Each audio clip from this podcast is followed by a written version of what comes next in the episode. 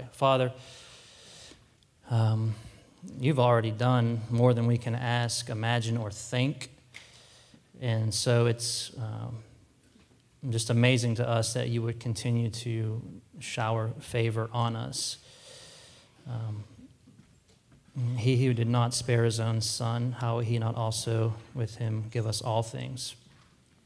And so we cling to that promise as we walk in obedience, as we walk in faith, as we are not always able to see the next step, but we know that our Father is watching and our Father is there with us, and that Christ um, is leading the charge. So we ask for your favor even on today's service as we uh, move into hearing from the Word of God. Uh, God, would you soften our hearts? Would you remove distractions from our heads and our hearts so that we can hear your word clearly. Uh, Father, your word does not return void, and that's your promise. So we're grateful for that, and we're expectant that you will use it this morning in our hearts and our lives and our families and in our church uh, for our joy and for your glory. Uh, Lord, just so much darkness in the world, in our city, in our homes, and we can't do it without you.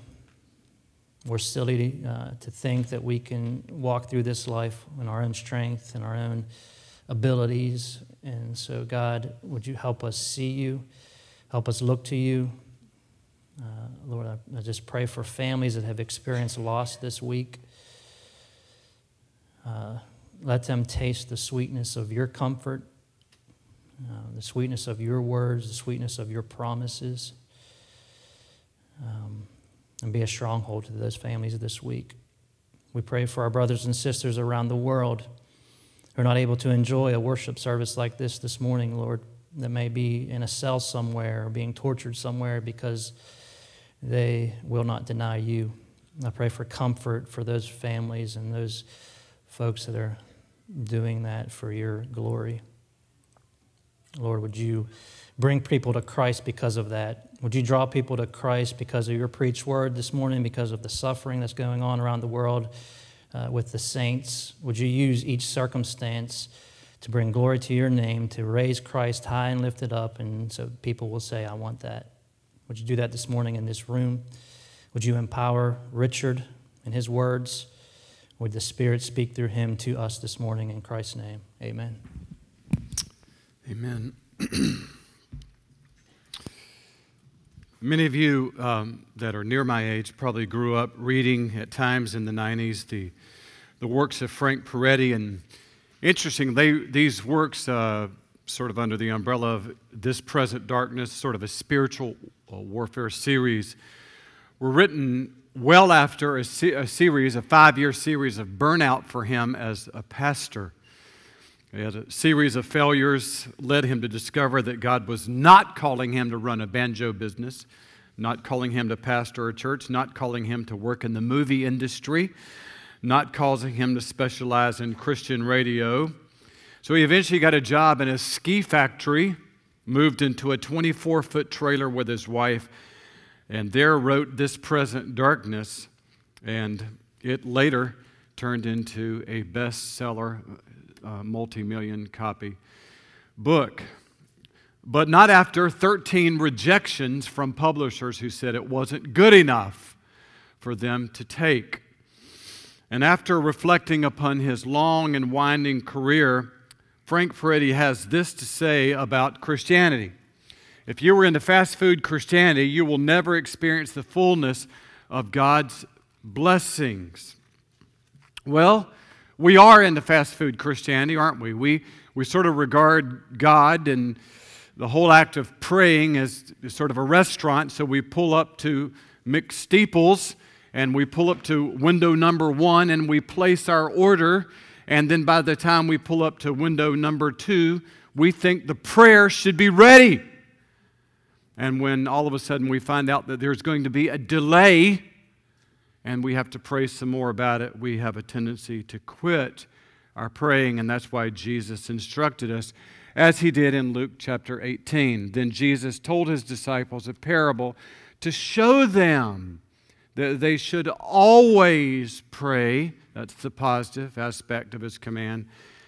Then the negative aspect is, and not give up. So you can tell just by verse 1, before we even get to the story that he tells, you could tell that he is, knows that we are inclined as a people to give up in prayer. I think the greatest incentive that I could, as I take you and we take you through this limitless series, which is really nothing more than a call to prayer. And I got tickled this week as I was looking back through notes of the last time that we had this sort of this epic call to prayer was back in 2009. Obviously, there are many uh, weeks along the way that in every series we preach, we touch on prayer. But the last time that we said we're going to get into this for weeks and weeks of calling our church to prayer because of how much we need was 2009. And we also began that series by printing banners and putting them all over the church. And it launched a prayer series that Martha and Stan and George Browning and others launched way in the back, and they were green banners. I just thought was interesting. We decided to launch that. We must be something about printing banners and a prayer series. But I don't think there's anything more inspiring about believing in the rightness of prayer than looking at either the example or the, uh, the instruction of Jesus Christ when he says, Pray. Here's the Son of God having full access to God, only separated by the skin of humanity that he chose to, to wear, the self imposed limitations that he chose when he, when he hopped into the body of a man. And yet there was no one that prayed on earth more than Jesus Christ. I'm going to tell you, we have not the remotest conception of what happens when we pray. We all have to admit that. We don't really know what happens when we pray, but the one thing that we know is that Jesus Christ laid all emphasis on prayer. That's what we know. By his teaching and by his doing, he said, Pray. God has chosen to accomplish his purposes in the world, always beginning through a praying people. The word prayer in its verb form is used some 250 times in the Bible. So its call, you should pray, is found on many pages of the scripture. The Word of God is filled with commands to pray, and it's amazing what happens when God's people pray. Armies are destroyed when people pray, the mouths of lions are shut when people pray giants are defeated by a little shepherd boy when people pray. The sun stops moving when people pray. So, all over the scripture, we see the power of prayer. And you're never going to understand why it works and how it works. We just know that scripture puts a lot of emphasis on prayer. E.M. Bounds says, praying men are the only men who have influence with God, the only man to whom God commits himself and his gospel. Only, only God is true. Only God can move mountains, but faith and prayer move God. So, this is the hope that there is always somewhere in some city a church, and in that church there is someone who's possessed with a passion for prayer, and that is my goal for this series. I am so excited about it. And it's not like I am, I do have a desire that there would be this church wide revival of prayer. Asking for that, I certainly will take that. That would be the greatest. But I still am holding out that this series will um, yield a new person that's never before grasped that they have the power to move the arm of God through their praying. And it's happened to all of us at different times in life where all of a sudden you realize God is calling you to extraordinary prayer. And so we begin this series. This is week number three in this series called Limitless, and um, you know, which is the power of prayer. So three weeks ago we looked at limitless power. We have limitless power to bring glory to God through prayer.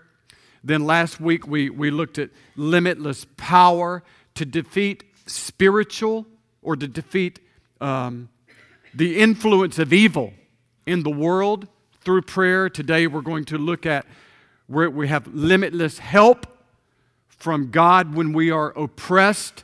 And next week I'm very excited of the offer of limitless peace that comes through continual prayer. And so today we look at limitless help.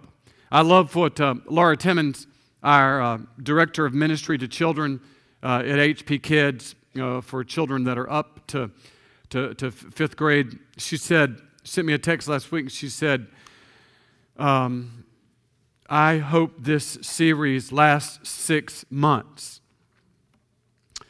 Said, she said, Any idea how long it's going to last? I said, You know better.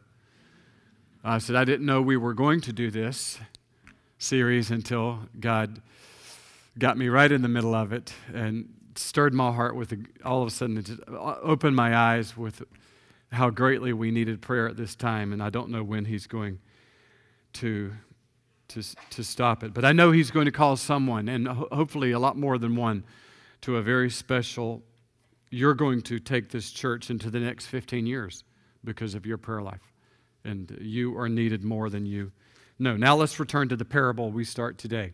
Jesus said, In a certain town there was a judge who neither feared God nor cared about men.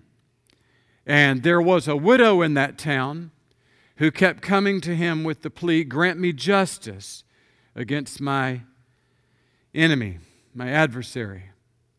For some time the judge refused. But finally he said to himself, Even though I don't fear God, or I don't care about men, don't care about this woman, don't care about widows. Yet because this widow keeps bothering me, I will see that she gets justice so that she won't eventually wear me out with her coming. I love the skill by which Jesus tells stories. He wants to, his goal. Remember, parables only have one purpose. It's not like they got a bunch of purposes.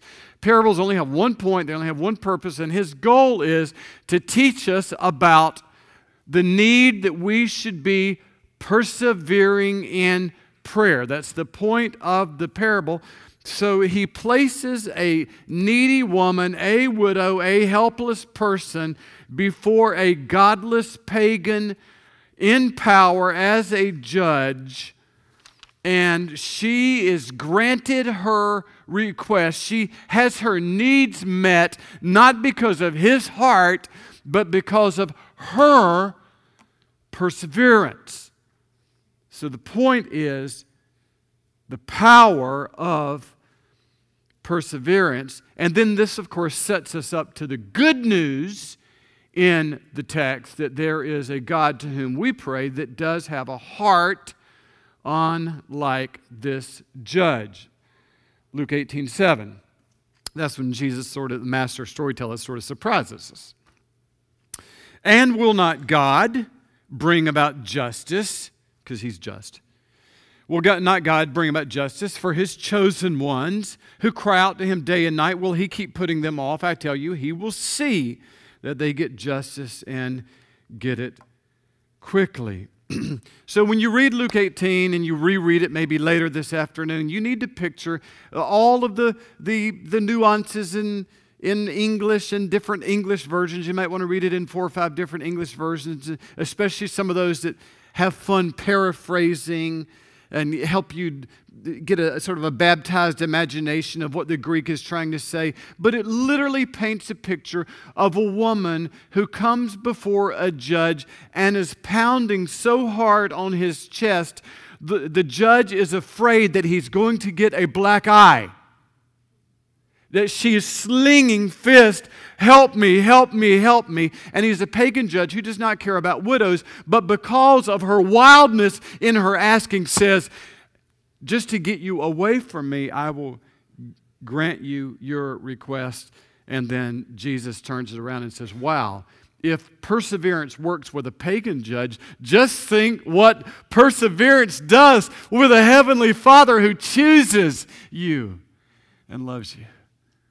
What an incentive to pray that we have a just God. But still, the principle, the emphasis is not really on God in this story. The emphasis is on the pounding. That's why he told it. The emphasis is on the asking. Like it or not, asking is the rule of the kingdom. So if you say, I'm just, I'm not into asking, I'm not into humbling myself and admitting need, you can't be in the kingdom. Everything is about praying, everything is about asking. It's how God has designed the kingdom. The kingdom moves by the askers. Martin Luther we, we, you know, back in the 16th century, we can look at the results of his work in the Reformation and say the man shook the world for God, and he did. And he was, he was busy with his writing, so prolific in his teaching. But what I love about Luther is, is, is this quote he says, Work, work from early until late. In fact, I have so much work to do, I shall spend the first three hours in prayer. You know, a lot of us regard prayer as we say that, you know, it almost, we say it minimizes work. I mean, that, that's wrong, but we say, we, well, we, people see it as an anti work thing. And, and prayer doesn't mean our efforts are meaningless, prayer simply means that our efforts are maximized. You can imagine a fish that's on the shore all flopping around, floundering, and he just can't get anywhere. You know, now, it, but all of a sudden, a huge wave crashes on the shore and washes him back into the water. And now all of his flopping is efficient because he's engulfed in a wave of water. This is what prayer does. It doesn't mean that we are any less floppy.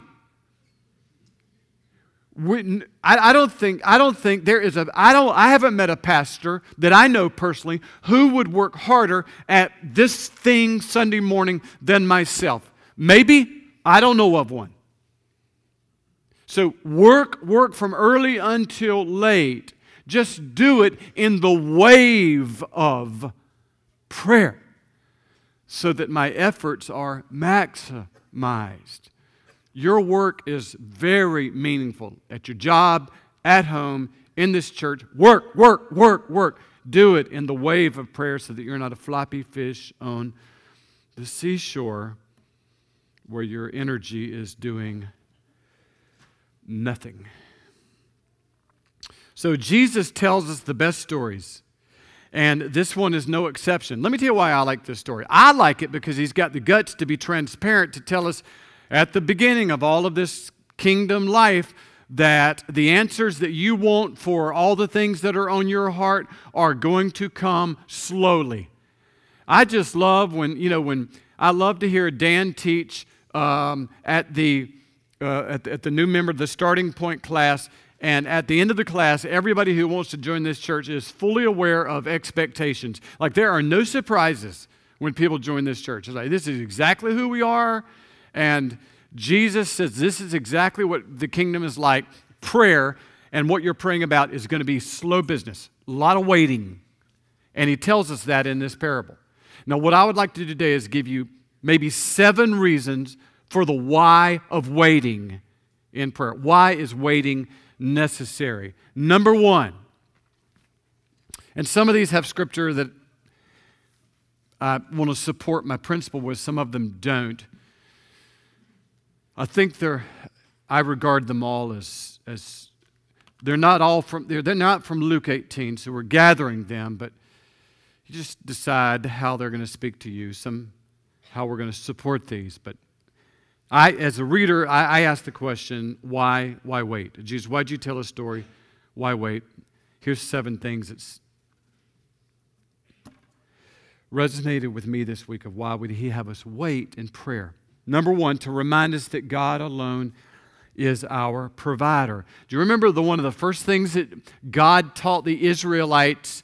God taught his people in the Old Testament, wanted them to know when they begin their journey, and we're starting to see a little bit of success when he rescued them from the most powerful army in the world, the first thing that he warned them about was the danger, the trap of self sufficiency.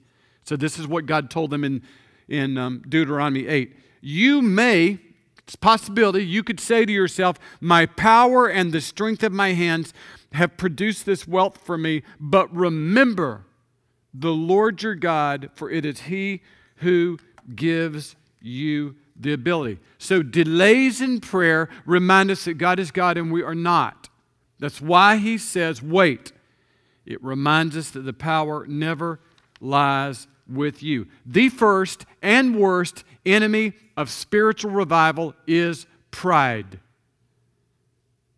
And if God gave you too much, too quick, too young, uh, personally and as a church, uh, that's the main door by which the devil comes and ruins you.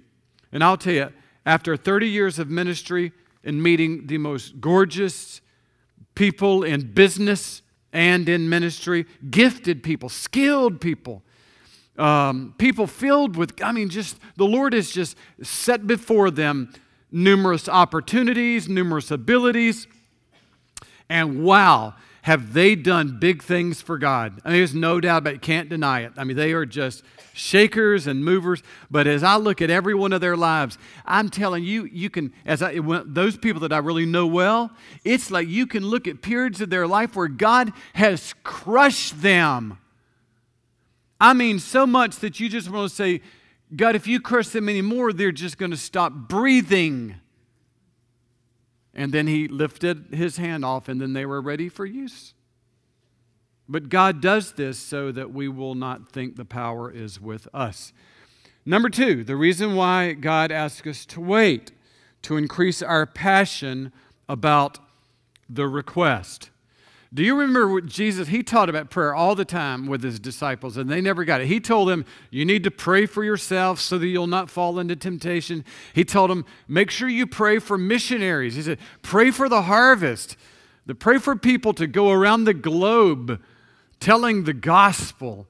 And then on the last night of his life, he said, Hey, hey, hey, guys, pray for me. I'm really, really under attack this night. And that's when they were at their, their worst. They were asleep.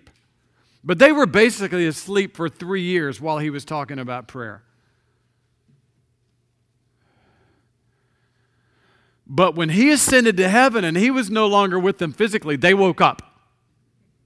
And look how they're praying now. In Acts chapter 4, when their lives are threatened and it looks like the gospel is about to be stopped because of the power of the Roman government. Acts chapter 4. Now, Lord, enable your servants to speak your word with great boldness. Stretch out your hand to heal and perform signs and wonders throughout the name of your holy servant. Whoa, now do they have a dose of passion? So that's why God asks us to wait. It increases our passion about the thing for which we are praying. I'll tell you this if your prayers don't mean anything to you, very likely they do not mean anything to God. John Bunyan, the author of Pilgrim's Progress, used to say it this way It would be better for your heart to be without words, like you just can't get it out, than for your words to be without heart. So, don't worry if you're not, not a great prayer, but your heart's broken for the world. That's a good thing. But if you can just pray like crazy and not feel it, that's, that's a dangerous thing. So waiting increases our passion, increases our passion for the thing we are praying about. Number three, why does God make us wait? To more greatly value the Lord's answers. A child who is granted everything that he asks for immediately I think we have a name for that brat. And that child is no fun to be around. Just spoil that child, and they're not fun to be around because the first time a parent says, No, you're not getting that, that is zero fun to be around that little young life. And if God answered every prayer quickly, you would miss the greater blessing of being transformed into a patient, waiting, trusting, grateful, humble child. You would miss the greater blessing of you yourself pounding on God's chest, drenching his robes with your tears. He doesn't want you to miss that intimacy with him. And let me say that's really what prayer is about. It's really about you holding on to God no matter what. Do you know when I used to go to mom and dad's for Christmas? We would drive down from, from, from Spartanburg and we'd drive down to North Augusta and and uh, you know you, you do you do the Christmas gift giving, but you know after a while when your parents are in their 60s and 70s and like and then you're you know you're 40 and 50 it's nothing to give anybody anymore. It's like you just so you don't go for the gifts. And so so what's then what's christmas about with them? It's really about christmas dinner. Just being with them prayer is not about the gifts it's about pounding and hugging and crying with God and being with God. And then letting Him figure out the gifts that you need and don't need. But prayer is not just always about the child getting everything he wants for Christmas, it's about dinner with God, hanging out with God. That's when your heart's broken and you just keep going to God with a broken heart, that's sort of that's the goal. God. God. Number four, why does God uh, make us wait to maximize our effectiveness? If God were to answer our prayer now, if God were to give you what you want now, and yet it's going to prevent you from serving Him greatly later, He will not do that to you. God has allowed cancer to shape so much of my life beginning at age 32. I mean, four major surgeries on my right hip, major surgery left lung, and then just tons of stuff in between. Daily. Not a step I don't feel in my right leg, not a not a day goes by that just trying to control the swelling in my right leg. And, and I can remember the, the, the faith healers that just knew back in 92, 93, 94 that God was, it was His will that I be healed apart from surgery. Listen, I have been anointed so many times with oil that I'm just slippery.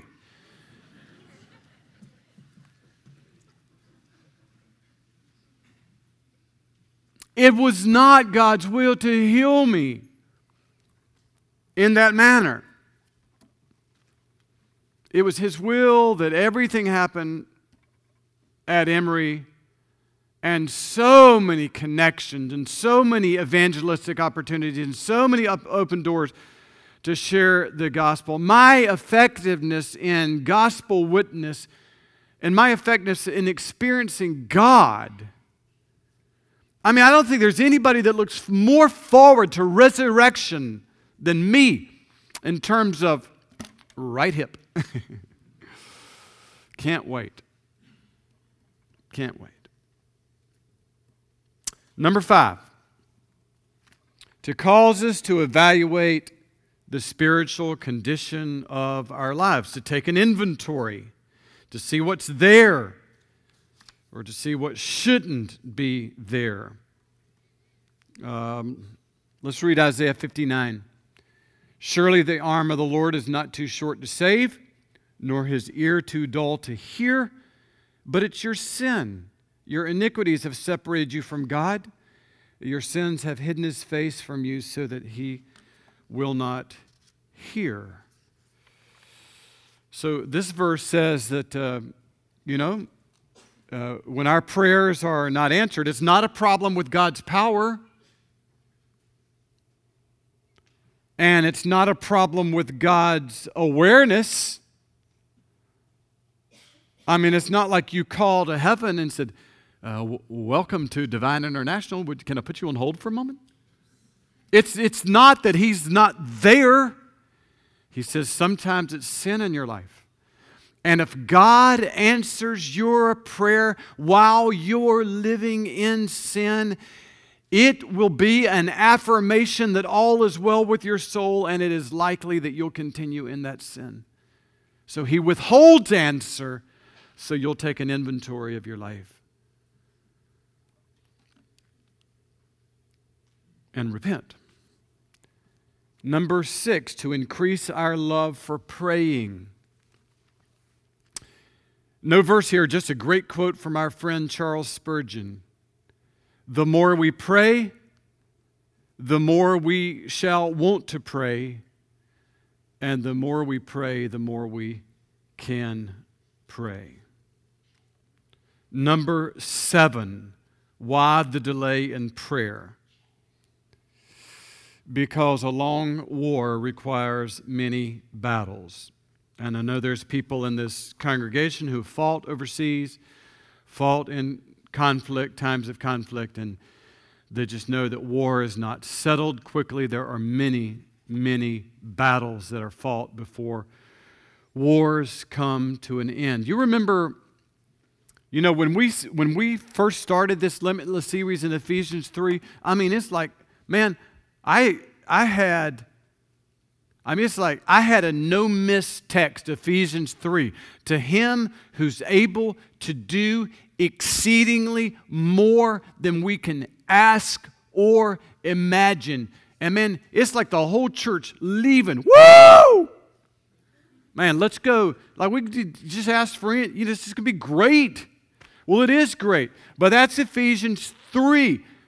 Turn over three chapters in your Bible and you come to what you're up against with this. Ephesians 6 For our struggle is against the powers of this dark world and against the spiritual forces of evil in the heavenly realms. So if you're going to lock in on this limitless series, you say, I'm going to really give myself to praying. What you're doing is you're engaging the enemy's territory and you're going into his territory through prayer, and you're saying, I'm going to engage in prayer in this city and overseas, and in my family, among my workplace, and in high schools. Had another suicide this week in our schools. Again, clearly, as I told you last week, I believe death of that nature is because of the work of evil influences inspiring, inspiring our young people to think hopeless thoughts, to say hopeless things, to discourage each other from life. And so we're going to go into schools through prayer and we're going to take kids through prayer out of the enemy's territory. You don't think the devil's going to stop you? You don't think he's going to discourage you from praying? You're walking into the devil's territory through prayer what else did you think was going to happen to your life and your family? Well, man, we, since we started this Limitless series, everything is falling apart at home. Of course it is. If you were doing anything of worth, the enemy will do everything in his power to stop it. So don't read Ephesians 3 unless you're going to read Ephesians 6. A long war requires many battles. Let me just, I don't have a long time to go into this. My monitor in front of me is broken. I made fun of Hunter a minute ago during Dan's prayer. Hunter came up to me, and uh, it's black. Normally, I could tell how much time I've got, what my next slide is coming up. And they just set my stand up, Hunter came at me just want to let you know your, your monitor in front of you is broken. I said, any, any other substantial news you want to sh- share with me today? It's just black. So that says 1057. I'll make this very quick on this point. Daniel chapter 10. Daniel just received news of a, of a war that a world war, I mean like a like in the Middle East, big time war. He's discouraged. He begins to fast and pray for 3 weeks just like you would if you saw today like let's say Israel's in conflict and terrible loss of life. Daniel is praying. He's hurting, fasting and praying for 3 weeks. He doesn't understand the war that he's been given this vision of. And there's no word from heaven for 3 weeks and finally an angel comes an angel from heaven and explains why there's been silence for three weeks. Daniel 10, verse 12. This angel tells him, Since the first day that you set your mind to gain understanding and to humble yourself before your God, your words were heard. And I have come in response to them. But the prince of the Persian kingdom, that's a demon. That's the demon who was, who was in charge of this war in Persia, modern day Iraq. But the prince of the Persian kingdom resisted me 21 days. Prayer is not about checking boxes saying, I've been, I'm part of the Limitless series. Oh, and by the way, we do want you to be a part of the Limitless series. We have a total now of 600 people that have downloaded the app so that at 320 every day, if you'll download the Hope Point app, at 320 every day we send out a prayer. It's only 140 characters long, but it will remind you to pray for this church. Because that's why we want you to pray. There are demons that are sitting on top of that building on Asheville Highway that are ruining lives and families of neighborhoods behind Asheville Highway. And if you don't believe that, it's because you don't believe the Bible. Man, it is serious business when we start to pray. Please pray so that liberation can occur on Asheville Highway and to all of our sister churches where they serve in the city and the county. Oh, it's big time business. When you're praying, things are happening in the spiritual places that you can hardly imagine. Now, let me close with this story because this affects almost everybody in this room, especially for those of you who are parents. Whenever I read about Luke chapter 18, I think about a conversion, a most unlikely conversion of a man named um, Augustine, St. Augustine. You might have grown up calling him Augustine. He, he lived from 354 to 430 AD. And nobody has influenced the church like the mind of Augustine. Other than the Apostle Paul, nobody has written. He, we have five million of Augustine's words left, and he influenced medieval Christianity and modern Christianity nobody, only Scripture is more theologically, is theologically deeper than the writings of Augustine.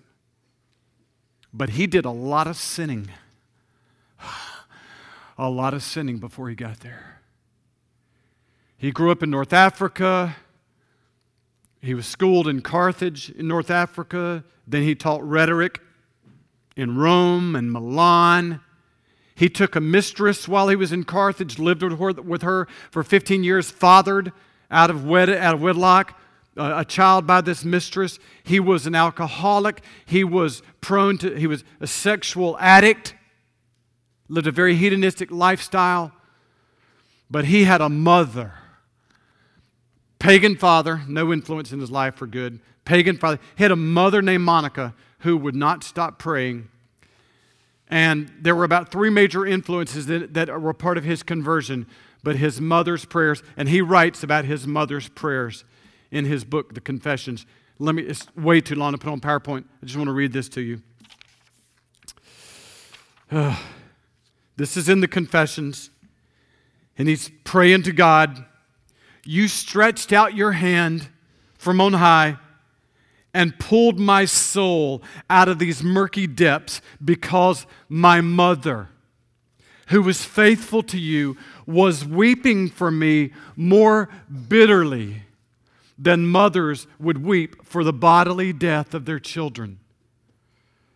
O Lord, you heard her and did not scorn those tears of hers which gushed forth and watered the ground beneath her eyes wherever she prayed.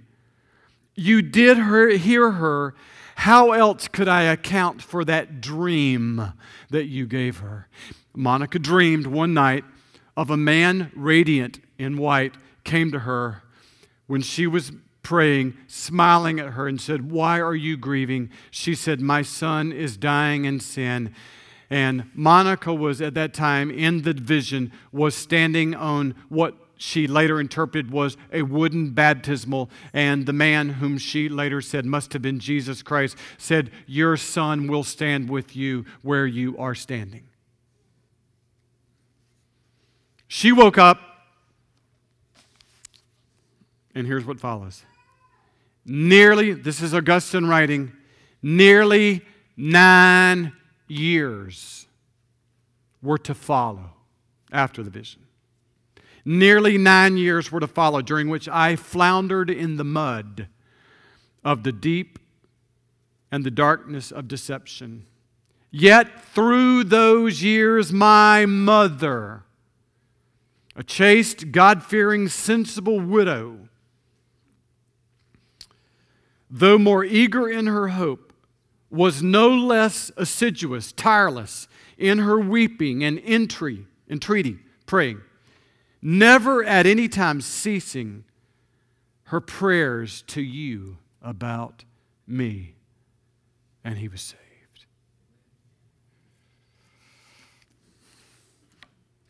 Luke 18, 7, and will not God bring about justice for his chosen ones who cry out to him day and night? Will he keep putting them off? I tell you, he will see that they get justice and quickly. However, when the Son of Man comes, will he find faith on the earth?